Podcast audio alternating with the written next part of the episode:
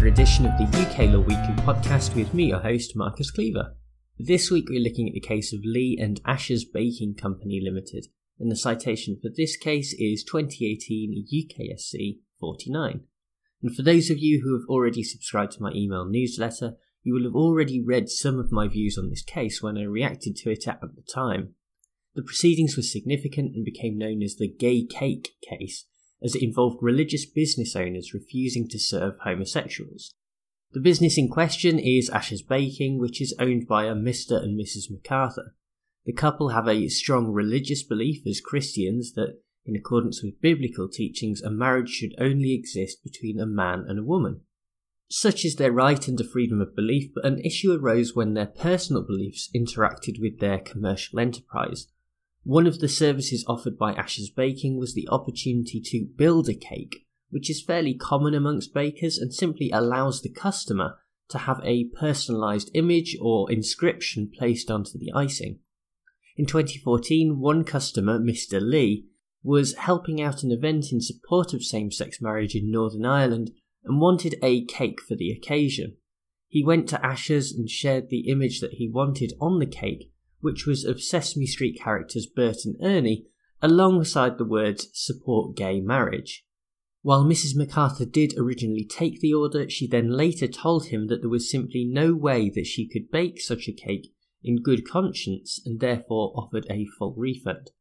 The claim brought by Mr. Lee alleged that he had been subjected to direct and indirect discrimination on grounds of sexual orientation, in contravention of the Equality Act, Sexual Orientation Regulations, Northern Ireland 2006, as well as, or alternatively, on grounds of religious belief or political opinion, in contravention of the Fair Employment and Treatment, Northern Ireland Order 1998. Mr. Lee's case was supported by the Equality Commission for Northern Ireland, and at first instance it was held that there had been direct discrimination on all counts. Ashers appealed the case to the Northern Ireland Court of Appeal and presented an interesting argument of their own that stated the legislation we just mentioned was itself incompatible with the European Convention on Human Rights. The upshot of this was that the Court of Appeal served a devolution notice and accompanying notice of incompatibility on the Attorney General, who then became a party to the proceedings as well. Ultimately, this made very little difference to the outcome of the case, as the Court of Appeal held that there had been direct discrimination on grounds of sexual orientation, and that the 2006 regulations did not need to be interpreted to take into account the rights of the MacArthurs. Before the case then came to the Supreme Court, there was another legal point raised only days after the Court of Appeal's dismissal of Ashers' appeal, as the Attorney General for Northern Ireland required the Court of Appeal to make a reference to the Supreme Court. The basis for this lies in paragraph 33 of Schedule 10 to the Northern Ireland Act 1998, as there was a question that related to devolution. The problem was that by this time the case was already over, so it was the opinion of the Court of Appeal that they did not have the power to do this. As a separate action, therefore, the Attorney General himself made two references to the Supreme Court under paragraph 34, whereby the first related to the validity of the Northern Ireland legislation as regards devolution, and the second asked whether the Court of Appeal should in fact have made the reference itself in the first place. The justices had to deal with all of this, and now unfortunately so do we, but I think we can clear up the questions around jurisdiction first of all, as that is probably the less central aspect of this case. The Supreme Court found that the Court of Appeal was wrong in its stance to reject the reference from the Attorney General, as the proceedings had not been officially concluded. Technically, the appeal is against the order and not the judgment itself, so these proceedings were still live as the parties were waiting for the order to actually be issued. Anyway, back to the substantive question at the heart of this case, and the starting point was the finding by the district judge that the refusal on the part of Ashers Bakery was not because of the actual or perceived sexual orientation of Mr. Lee himself, but rather the very nature of the order. In other words, on the facts of the case, the problem was not with Mr. Lee being gay, but rather the message that he was seeking to promote on the cake. This is an important distinction, as that message did not necessarily have to originate from someone who is gay, or even perceived as gay. For example, I am straight, but would definitely consider myself a supporter of gay marriage. If someone had asked me to sort out that cake for an event, then I would certainly have done so, but presumably Ashers Baking would still have objected to baking the cake because of the message. In the end then, it cannot be said that Mr. Lee was personally discriminated against on the grounds of his own sexual orientation. A rather similar point can be made when it comes to discussing direct discrimination on the basis of religious belief or political opinion. Because the problem was with the message and not the messenger, so to speak, the justices held that this was not analogous to the typical form of discrimination where a person is, for example, not given a job because of their faith or political view.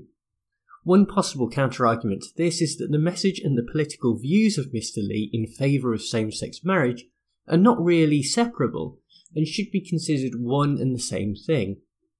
As a result of this, it is also necessary to consider the human rights of Ashers Baking and its owner, the McArthurs, in the context of this case, and, more generally, the relevant Northern Ireland legislation. The articles of the Convention that need to be examined are Article 9, Freedom of Thought, Conscience and Religion, and Article 10, Freedom of Expression. And the justices noted that an important aspect of these rights is not being obliged to manifest any particular belief that one does not have. This means that while it would be illegal to refuse to serve Mr. Lee on the basis of his homosexuality, or even his views on gay marriage, it is not illegal for Mr. and Mrs. McArthur to refuse to supply a cake when they virulently disagree with the message. Meanwhile, the Northern Irish legislation is perfectly acceptable from a devolution point of view, and should simply continue to be read in such a way that it is compatible with the human rights as they have been interpreted in the case law. Overall, my views on this case in a broad political sense have not really changed much since the decision back in October. At the time, I compared the situation with an invitation to treat, and while that certainly had a few holes in it, I think the general principle remained that a business owner should be free to run their business as they choose. That was not steeped in a view that the actions of the McArthurs were right or above bigotry simply because they are small business owners. Let's be honest, they are wrong, and any religious justification deserves only very short shrift indeed. Instead, this is an economic argument that takes its grounding in the free market and the principles of liberalism generally. In other words, sure, you have the freedom to run your business in the way that you choose, but don't then be surprised when customers start to boycott your business because of your regressive social attitudes. Amongst libertarian circles, this can be seen as a little bit of a facetious argument because you can imagine that against larger corporations such as Amazon and Facebook, it would be much harder to effect a boycott, but I don't think that negates the importance of the political and financial pressure that can be exerted against companies, especially in today's digital age where social media allow such campaigns to gain quick traction. I could rehash this further, but I think you get the idea, and I do also want to use this opportunity in the podcast to talk about the case itself in more detail. For many, this case was not the monumental human rights decision that it could have been because of the focus on the message written on the cake, rather than the personal characteristics of Mr. Lee, the customer. Before the Supreme Court, there was some attempt to conflate the political view regarding gay marriage with Mr. Lee himself, but that never really took off. That was a shame because it allowed the Supreme Court to avoid a riskier but more impactful decision about who can and cannot be served by a private enterprise. There was a strong hint that any direct discrimination would fall foul of equality legislation, but for the time being that remains obiter, and any subsequent case would have to look at the facts and reevaluate the law in relation to that particular situation. Personally, I wonder if the court would make that final leap, as it would be controversial to do so, although it could be softened if the analogy with direct discrimination in employment holds up and is accepted more generally. That brings us back around to the original political question that we started the discussion with, and in particular whether we need the government to step in and adjust trade terms for voluntary deals that are struck between private parties. Alright folks, that's class dismissed for today. I think I will begin with the 2019 Supreme Court cases as soon as they start later this month, as we have covered most of the key cases from 2018 now, and although we have missed some out, it is always difficult to cover them all in a weekly podcast, especially when there are more than 52 in a year. Anyway, if you think there is an important case from the back end of 2018 that you would like me to cover, then drop me an email at contact@uklawweekly.com. That's contact@uklawweekly.com, and I will try and do a bonus episode sometime for you. I'll speak to you next week, but for now, bye!